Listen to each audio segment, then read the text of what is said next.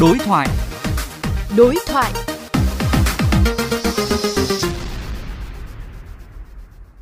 Trước hết xin bác sĩ cho biết quy trình phối hợp giữa ngành y tế và địa phương trong quản lý điều trị ngoại trú cho người bệnh tâm thần ạ.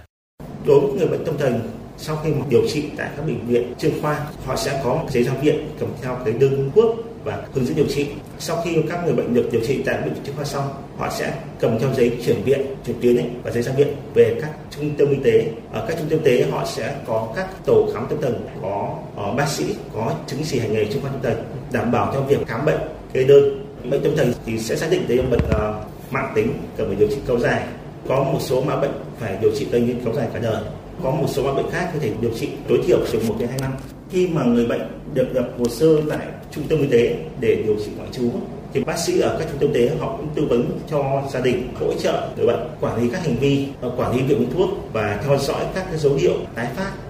Vậy thì khi gặp trường hợp bệnh nhân tâm thần đang gây nguy hiểm cho cộng đồng, chúng ta cần làm gì thưa bác sĩ? Khi mà người bệnh có các hành vi gây nguy hiểm cho người xung quanh thì chúng ta sẽ tiếp cận với người bệnh bằng các hình thức khác nhau đầu tiên chúng ta phải dùng các lời nói đã tất nhiên khi tiếp xúc gần với người bệnh chúng ta cũng phải giữ khoảng cách để đảm bảo an toàn để chính người bệnh cảm thấy họ, họ an toàn. Vì nhiều khi họ cầm dao đe dọa để họ tự bảo vệ họ chứ không phải họ họ ý định tấn công người khác. Và dùng các câu nói mềm không nói các câu mà nó quá phức tạp để tìm cách tìm hiểu những nguyên nhân của hành vi của người bệnh như thế nào. Khi mà tiếp xúc người bệnh bằng ngôn ngữ và người bệnh bắt đầu có xu hướng giảm các hành vi gây hấn rồi nguy hiểm rồi thì chúng ta có thể điều hướng hoặc là giúp đỡ người bệnh chuyển sang các môi trường mà nó giảm mức độ căng thẳng của bệnh song song với đó chúng ta thể báo với chính quyền địa phương hoặc báo với cơ sở y tế gần nhất để hỗ trợ người bệnh tại vì đôi khi người bệnh thì vẫn không thể tự kiểm soát hết hành vi mình có hành vi nguy hiểm thì bắt buộc phải có sự tham gia của các nhân viên trình độ chuyên môn Rõ ràng gia đình người bệnh và cộng đồng xung quanh cần phải có trách nhiệm để giúp bệnh tình người bệnh thuyên giảm, kéo giảm nguy cơ gây nguy hiểm cho người khác và giúp người bệnh có thể hòa nhập cộng đồng dễ hơn. Điều này cần thực hiện cụ thể ra sao, thưa bác sĩ?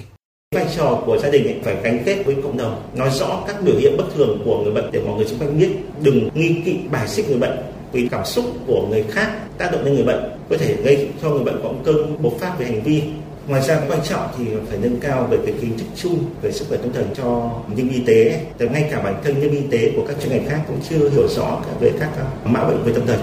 Đối với một số các mã bệnh cụ thể thì người bệnh vẫn có thể tham gia các hoạt động xã hội tương đối đơn giản. Địa phương để hỗ trợ, tạo ra cái công việc hướng nghiệp cho người bệnh. Tại vì gia đình họ cũng không thể tự tạo ra công việc cho bản thân người bệnh được. Công việc người bệnh tham gia để hòa nhập sẽ giúp cho người bệnh cảm thấy họ sẽ tự tin hơn. Họ thấy mình vẫn còn cái giá trị trong cuộc sống và họ tin tưởng vào việc điều trị và họ sẽ chấp chấp nhận uống thuốc. Cũng phải tổ chức các câu lạc bộ sinh hoạt gia đình người bệnh với nhau để họ chia sẻ các kinh nghiệm cùng hỗ trợ nhau, thì có thể chính quyền địa phương mình sẽ là một cái cầu nối và cái trung gian, có thể thêm bên bên tư vấn, bên y tế nữa. Xin cảm ơn bác sĩ.